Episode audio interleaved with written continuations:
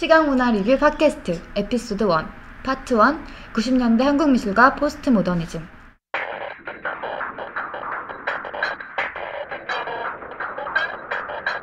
유럽과 미국에서는 베를린 장벽이 무너진 1989년을 새로운 세상이 시작된 시기라고 여기곤 합니다. 한국은 그보다 2년 전 1987년에 민주화가 이루어졌고 88년에는 서울올림픽이 그리고 90년대에는 버블 경제와 급격한 사회 변화가 일어났습니다. 문화와 미술 역시 급격한 변화를 겪었는데요.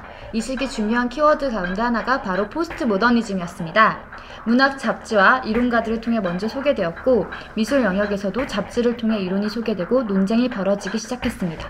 이 시기는 한국에서 기존과 다른 새로운 형태의 동시대 미술이 시작된 시기라고 볼 수도 있을 것 같습니다. 오늘 소개할 문혜진 필자의 90년대 한국미술과 포스트 모더니즘은 바로 이 시기 한국미술계의 핵심 쟁점이었던 포스트 모더니즘 논쟁의 형성과 미술 실천을 소개합니다. 엄청나게 많은 도판과 꼼꼼한 각주가 여러분을 기다리고 있는데요. 시각문화 리뷰는 2015년 4월 30일 더 북소사이어티에서 문혜진 필자와 토크를 진행했습니다. 책의 내용보다 책에서 다루지 못한 내용에 관해서 더 많은 이야기가 오고 갔던 시간이었는데요. 지금부터 그날의 토크로 다시 돌아가 보겠습니다.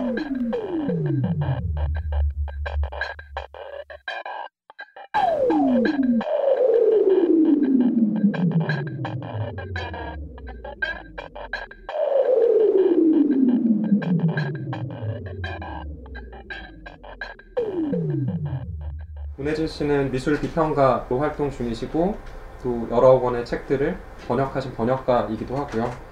그리고 미술과 관련된 여러 가지 출판 기획도 하고 계시고 또 이 책이 논문에서 확장돼서 나온 책이기도 하지만 미술사 연구자로도 활동을 하고 계십니다. 책 무게가 590g이고요. 네, 페이지 수는 320페이지. 중간에 보시면 도판이 상당수 들어가 있는데요. 총 몇 개가 들어가 있죠? 150, 총 154개인데 네. 탐구 도판이 33점이고요. 작품 도판은 121점입니다. 네, 도판이 상당히 풍부한 책이라고 할 수 있고 거기에 대해서는 좀 이따가 얘기를 좀 네. 나눠보겠습니다. 무게랑 페이지 수가 사실은 미술책 치고는 상당히 평균에 근접하는 무게예요. 그러니까 2014년에 나온 시각문화 관련한 책들을 평균을 냈어요.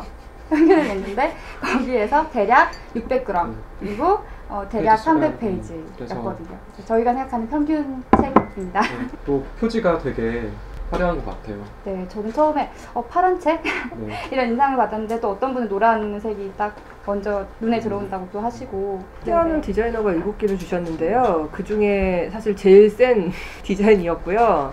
표지와 표지 디자인 그리고 제목은 사실 거의 전적으로 출판사에서 결정했습니다. 문혜진 필자가 쓰신 석사 논문을 읽어보신 분이 계실지 모르겠는데 제목을 보시면 좀 많은 변화가 좀 있어요. 그것도 좀 이따 얘기를 해보기로 하겠고요. 혹시 오늘 오신 분들 중에 책 미리 읽어보시고 오신 분 계신가요? 혹시 계시다면 혹시 계시다면 궁금하신 거 있으세요? 네. 뭐 지금 받아서 이렇게 가면서 해도 될 것 같아요. 어떤 계기로 읽으셨어요? 그러니까 계기요? 네. 네, 그 뭐 저기 미대생이신가요? 아 네네 학생이고 네. 재밌어 보여서. 재밌어 보여서. 아니 사실 이게 학술 서적이다 보니까 사람들이 이제 쉽게 사거나 쉽게 읽지 않는다고 생각을 했었는데 생각보다 저희 그 알라딘에서 보니 포스트 모더니즘이 들어가면 일단 판매 지수가 판매 지수. 굉장히 낮은데 이 책이 판매 지수 굉장히 높은 거예요. 그렇죠. 그래서, 어제 음, 체크를 해봤는데 판매 지수가 세일즈 포인트가 850. 어, 855. 음. 포스트 모더니즘 쳐보시면 진중권 씨가 쓴 책 이런 건 막 2천 이런데 그거는 뭐 예, 네, 대중 나머지는 뭐 거의 뭐 백. 100대에 머무르거나 많이 팔린 교재 같은 게 300대인데 이 책이 800대라서 저희가 좀 놀랐죠. 네. 일쇄를 몇 부 찍으셨다고 했죠? 안 팔릴 거라고 당연히 예상이기 때문에요. 이책 천부밖에 안 찍었습니다. 어, 근데 850부는 되게 고무적인 그렇죠. 음, 제 예, 예상보다 네, 예. 라고 음. 했었고 또 한 분 손 들어주신 분은 혹시 이 책 왜 사셨는지 여쭤봐도 돼요?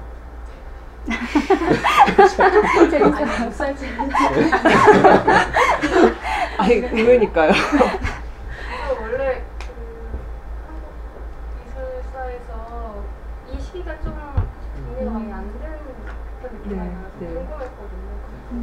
본 것도 있고 SNS에서도 많이 이렇게 회자도 어, 해석을 해서 뭐 궁금하고요. 이 책 나온다는 소식을 저도 SNS로 먼저 접하고 문자를 보냈어요. 약간 실례지만 정말 오랜만에 연락드리는데 책 내주셔서 너무 고, 제가 뭐라고 보냈죠? 고맙다고 그러셨던 것 같아요. 네, 네. 그래서 한번 보자고 이렇게 그랬었는데 너무 고마웠거든요. 왜냐면은 이제 관객분이 말씀해주신 대로 한국 미술사라는 게 별로 이제 많이 없고 기본적으로 특히 이 시기에 대한 얘기도 별로 없고 2014년에 나온 책들을 쭉 봤을 때 역사 책이라고 할 만한 게 많지가 않더라고요. reference로 연구자들이 삼을 만한 아니면 좀 좌표를 잡고 싶은 사람들이 참고할 만한 팩트 위주의 책이 거의 없더라고요. 근데 그게 없으면 그 다음 연구라든지 아니면 뭔가를 할 수가 없어서 되게 답답했는데 가뭄의 단비 같은 책을 내주셔서 엄청 고맙다고 이렇게 연락을 해서 좀 당황하셨 다고 말씀을 나중에 이제 이 사람이 왜 나한테 아, 처음에는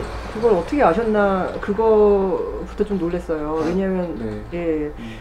저는 트위터를 자주 사용하지 않기 때문에 그게 이미 그렇게 올라가 있는지도 몰랐었고 네. 아직 발간되기 전이었거든요. 그러면 음. 이제 본격적으로 그래. 책 이야기를 를 해볼까요? 네.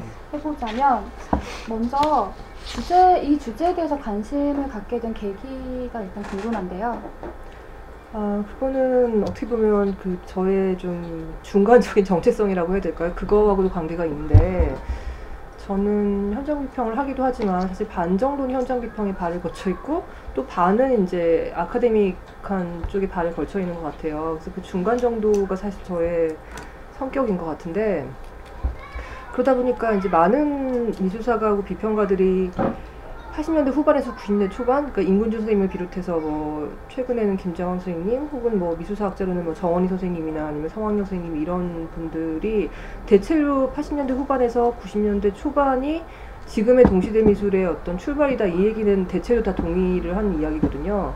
근데 구체적으로 그게 어떤 모양으로 어떤 양상으로 어떤 식으로 전개됐는지에 대해서는 없어요 아무것도 연구가 제 스스로가 동시대 미술을 대상으로 다루고 있는데 이게 어떤 과정을 거쳐서 지금 현, 현재 이 모양이 됐는지를 알지 못한다는 생각이 들어서 개인적으로 제가 알고 넘어가야 되겠다고 생각을 했고요 그래서 이제 이 시점에 대해서 이제 연구를 하려고 생각을 하게 됐는데 한 몇 년쯤이세요?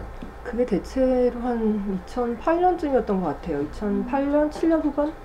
그때까지는 그 막연한 상태였고요.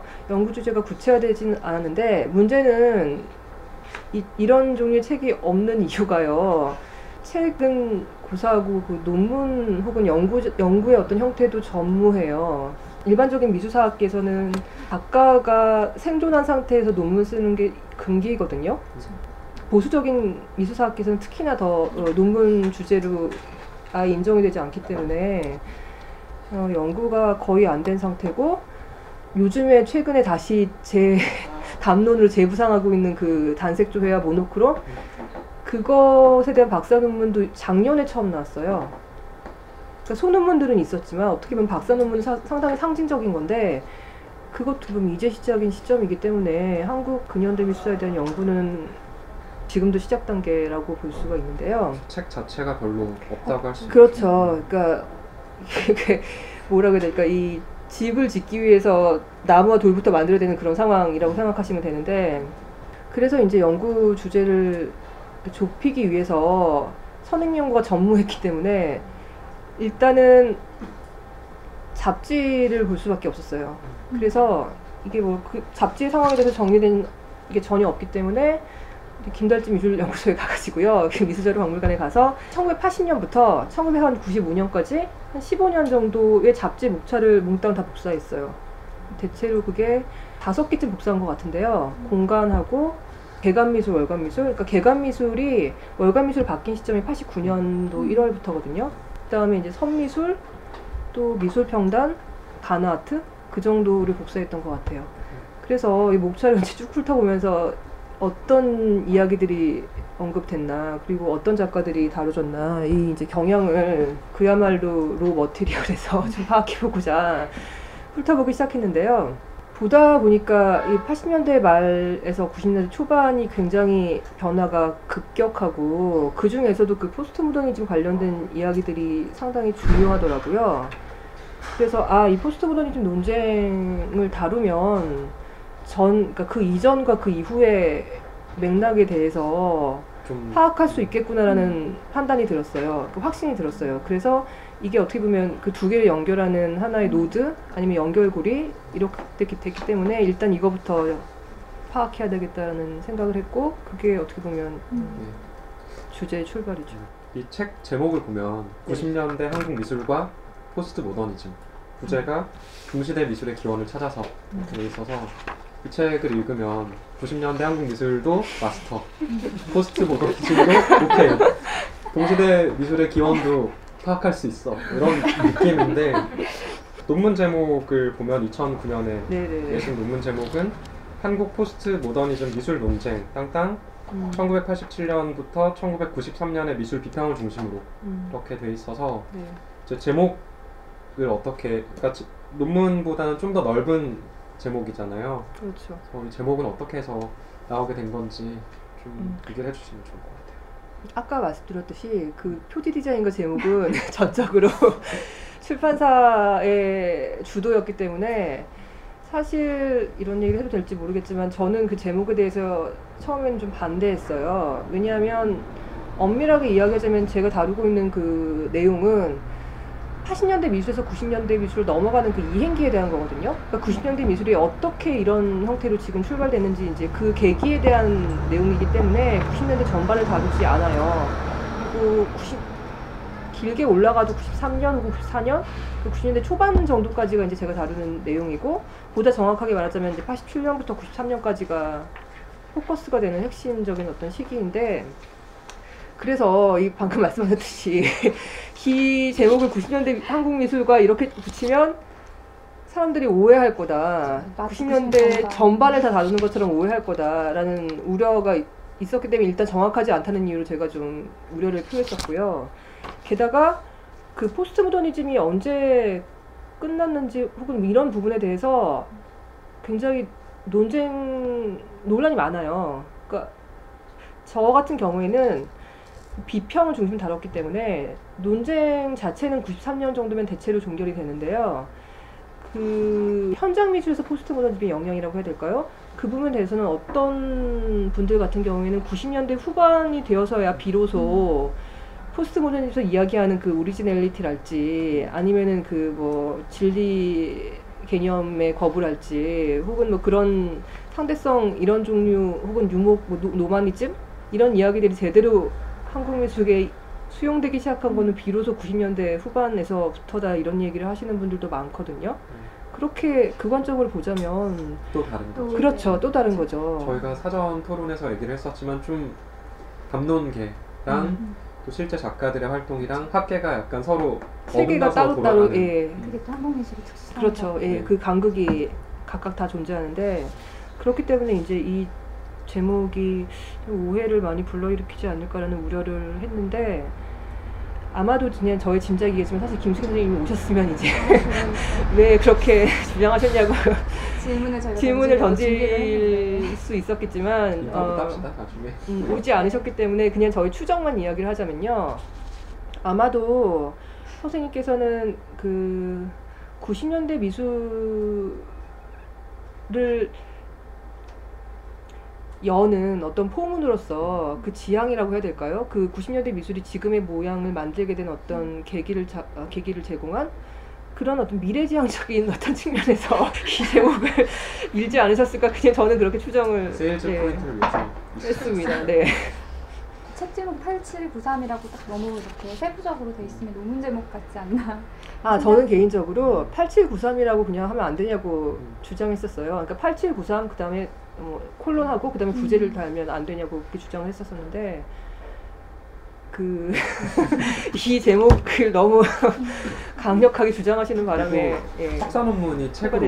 발전된 사례라고 할 수 있는데 사실은 흔치 않은 경우잖아요.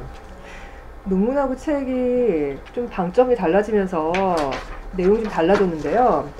그 논문 같은 경우는 훨씬 더 포괄적이었고 그 보편적인 사료 정리에 가까웠어요. 1차 연구에 훨씬 더 가까웠던 반면에 제가 이후에 이제 논문을 발표한 다음에 학회에 발표하기 위한 소논문을 다시 쓰면서 그 문화 번역이라는 개념으로 내용을 전체적으로 다 재조정을 하면서 새로 내용을 썼거든요. 그 다음에 이제 이 책을 어떻게 보면 이 책은 그 학회 소논문의 확장이라고도 볼 수가 있는데 그 번역 개념을 책 전체로 확장시킨 거라고 생각하시면 되고요. 그래서 서론하고 결론은 거의 새로 쓰다시피 했고 그리고 이제 도판 컨택 과정에서 작가들이 저에게 이제 이런저런 말씀을 해주시고 혹은 이제 추가적인 어떤 증언을 하시기도 하고 인터뷰를 따기도 하고 혹은 메일로 왔다 갔다 사실관계를 확인하기도 하고 이제 이런 과정들을 거쳤는데 그 과정에서 어 제가 생각했던 거랑 사실 자체가 달라 다른 경우도 있었고요. 그러니까 문헌이 정확하지 않은 경우 그런 것도 발생했고 또 가끔 어떤 경우에는 틀렸다고 할 수는 없지만 미묘하게 뉘앙스가 달라지거나 톤이 다른 경우도 있어요. 그래서 그런 부분들을 모두 수정을 했고 그런 바람에 이제 현장 그러니까 이 두 번째 파트인 현장 파트는 사실 상당히 내용이 변했습니다. 그러면 자신 있게 권하실 수 있는. 있다고 하셨잖아요. 어, 도판만으로도 아마 사료 가치는 있으실 거예요. 저 같은 경우는 두 개를 다 읽었는데 전 책이 훨씬 재밌었어요. 아무래도 이제 좀 관점도 그렇죠. 관점이 많이 들어가니까. 도판을 보면서 보는 게 사실 미술책은 확실히 다르잖아요.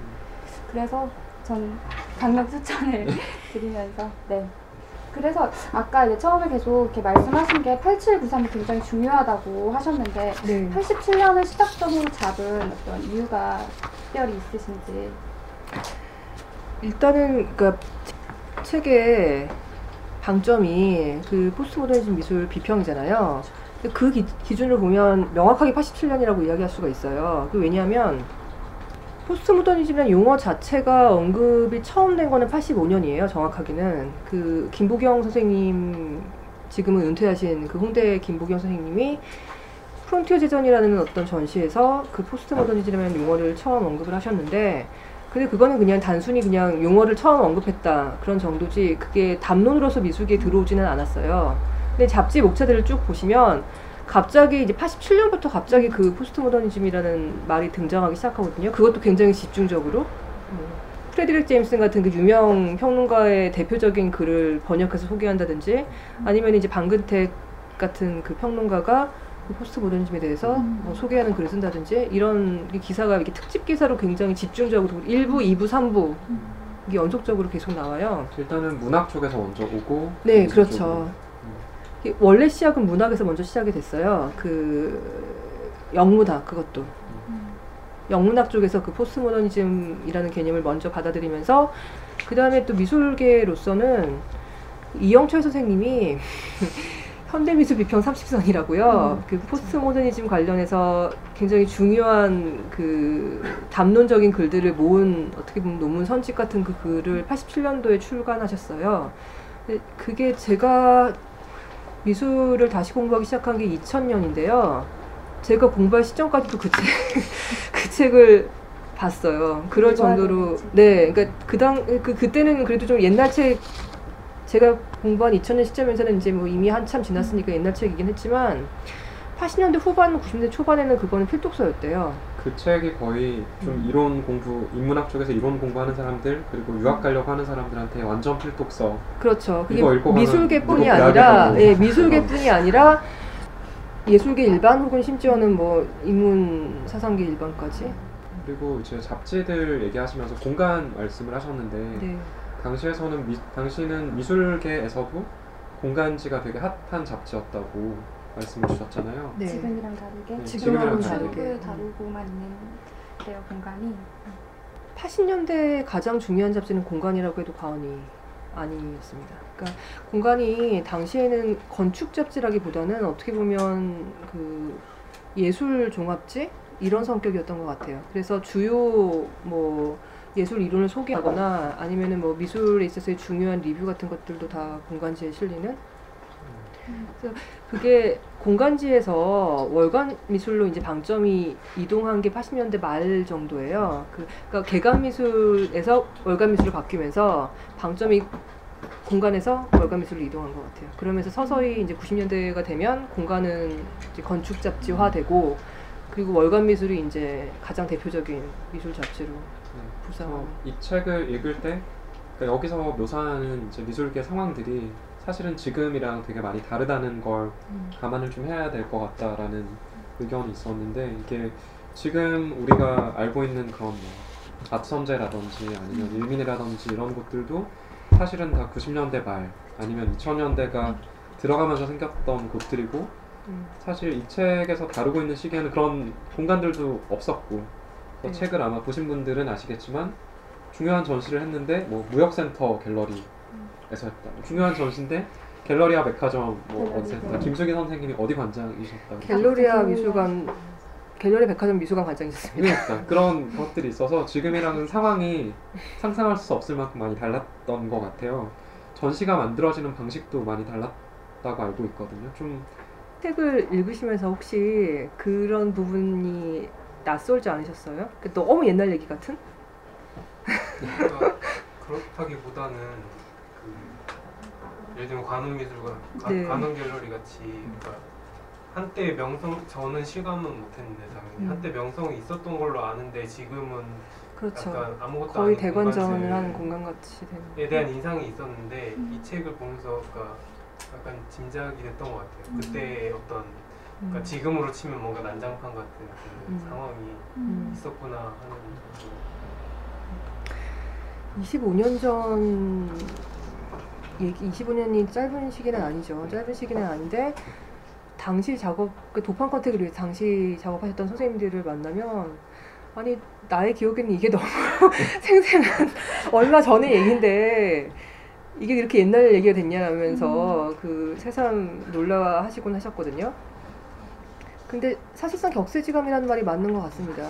근데 당시에는 전시랄지 아니면 curating 시스템 같은 게 완, 전혀 음. 확립되지 않은 시점이었어요. 그러니까 거의 주먹구구식으로 전시가 진행됐다라고 생각하시면 되는데 미술품 보험이랄지 아니면은 뭐 전시를 할 때 뭐 운송을 전문 업체가 한다든지 그런 것도 전혀 어, 전혀 상상할 수 없는 어떤 시점이었는데 그냥 작가가 알아서 작품을 가- 이고지고 와서 설치하는 그냥 그런 형태였다고 생각을 하시면 되고요. 그런 기간 같은 것도 되게 지금으로서는 네. 상상할 수 없었다고 그러니까 전시 기간이 따로 주어지지도 않았다고. 설치 기간이 아, 설치 설치 기간 기간이. 개념이 없었어요. 그러니까 이를테면 1부, 2부, 3부 이런 식으로 그 연속되는 어떤 연립전을 할 때 1부 전시 기간과 2부 전시 기간을 보면요.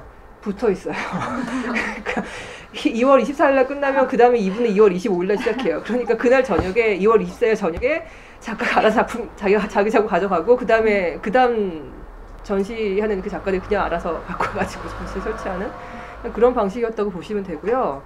그리고 큐레이터나 큐레이팅 개념이 좀 인지가 되기 시작하는 거는 90대 중반 이후예요. 그 전까지는 그 큐레이터라는 말 자체도 아예 없었고 전시 기획한다는 그 개념 자체도 아예 없었기 때문에 기획전 개념도 사실 낯설었던 것 같아요.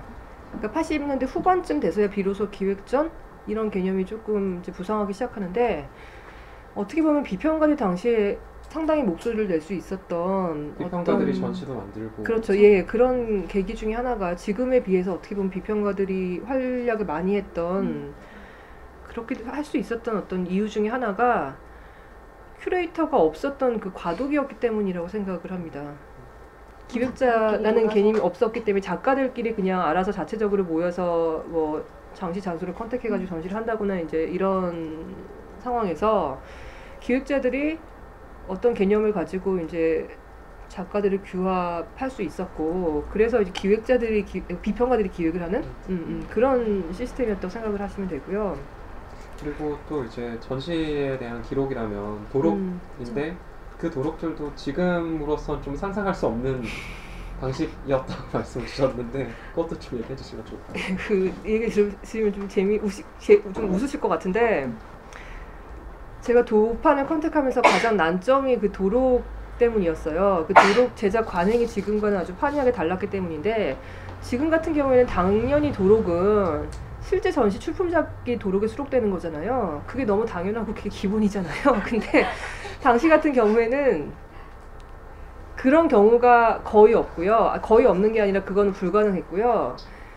그 도록이 전시 기간에 같이 나왔기 때문에 이전 전시에 출품됐던 작업 이미지가 그 다음 전시 도록에 실리는 형태였어요. 그러니까 하나씩 하나씩 이렇게 뭐 어떻게 보면 이렇게 엇갈려 가지고 작품이 수록되는 형태. 그러니까 뭐 1990년에 뭐 젊은 시각 내일의 제안전을 했다고 하더라도 실제 그 전시 도록에 수록되어 있는 작품들은 거의 거의 다가 아니라 100%다 실제 출품작이 아닌 거죠. 그 이전에 89년이나 88년도에 어딘가에서 전시했던 그것도 각기 다 다른 장소에서 전시했던 그 작품 이미지들의 조합인 거죠. 그래서 책의 도판 보면 옆에 설명이 실제 전시 작품 바로 네. 돼 있는 것들이 이제 간혹 가다가 이제 그렇게 표시되어 있는 것들이 있는데요. 실제 출품작으로 제가 표시한 경우에만 실제 출품작입니다. 그렇지 않은 경우에는 다 도로에 수록된 작업인데 그럴 수밖에 없는 것이 사실 어, 이것도 역사화 작업이고 기록이니까 되도록이면 실제 출품작을 수록하려고 노력을 했어요. 근데 그러려면은 두 가지 조건을 만족을 해야 되는데 첫 번째는 작가 자신이 어떤 작품을 실제 출품했는지를 기억하고 계셔야 돼요. 근데 시간이 너무 많이 흘러서 25년 전이어서 작가분들도 기억을 못 하세요. 어, 내가 이 전 시에 이걸 냈든가 저걸 냈든가. 왜냐면 또 작업을 굉장히 많이 하시는 경우에 전시를 많이 하시는 경우에는 이제 기억을 못 하시더라고요. 그리고 두 번째는 기억한다 하더라도 자료를 가지고 계셔야 돼요. 그런데 자료를 가지고 계시지 않은 경우도 굉장히 많았어요. 그러니까 게- 가지고 계신다 하더라도 슬라이드 혹은 아니면은 이게 사진 인화된 사진 형태로 가지고 계신 거지 디지털된 어떤 파일 형태를 갖고 계시지 않은 거잖아요. 그런데 이제 슬라이드도 워낙 오래되고 이러다 보니까 안 가지고 계신 경우도 상당히 많더라고요. 근데 그런 경우에는 어쩔 수 없이 게재 허가를 받고 그냥 도록에 있는 작업을 스캔할 수밖에 없었는데요. 그렇게 되는 경우에는 이제 음, 실제 출품작이 아닌 작업이 실릴 수밖에 없는 거죠.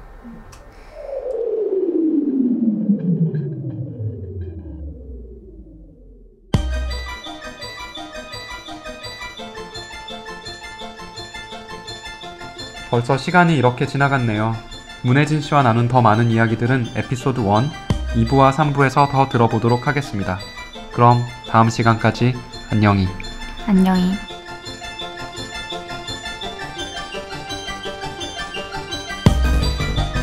지금까지 진행의 최지혜 박재용, 대담자 문혜진, 음악 강이다였습니다.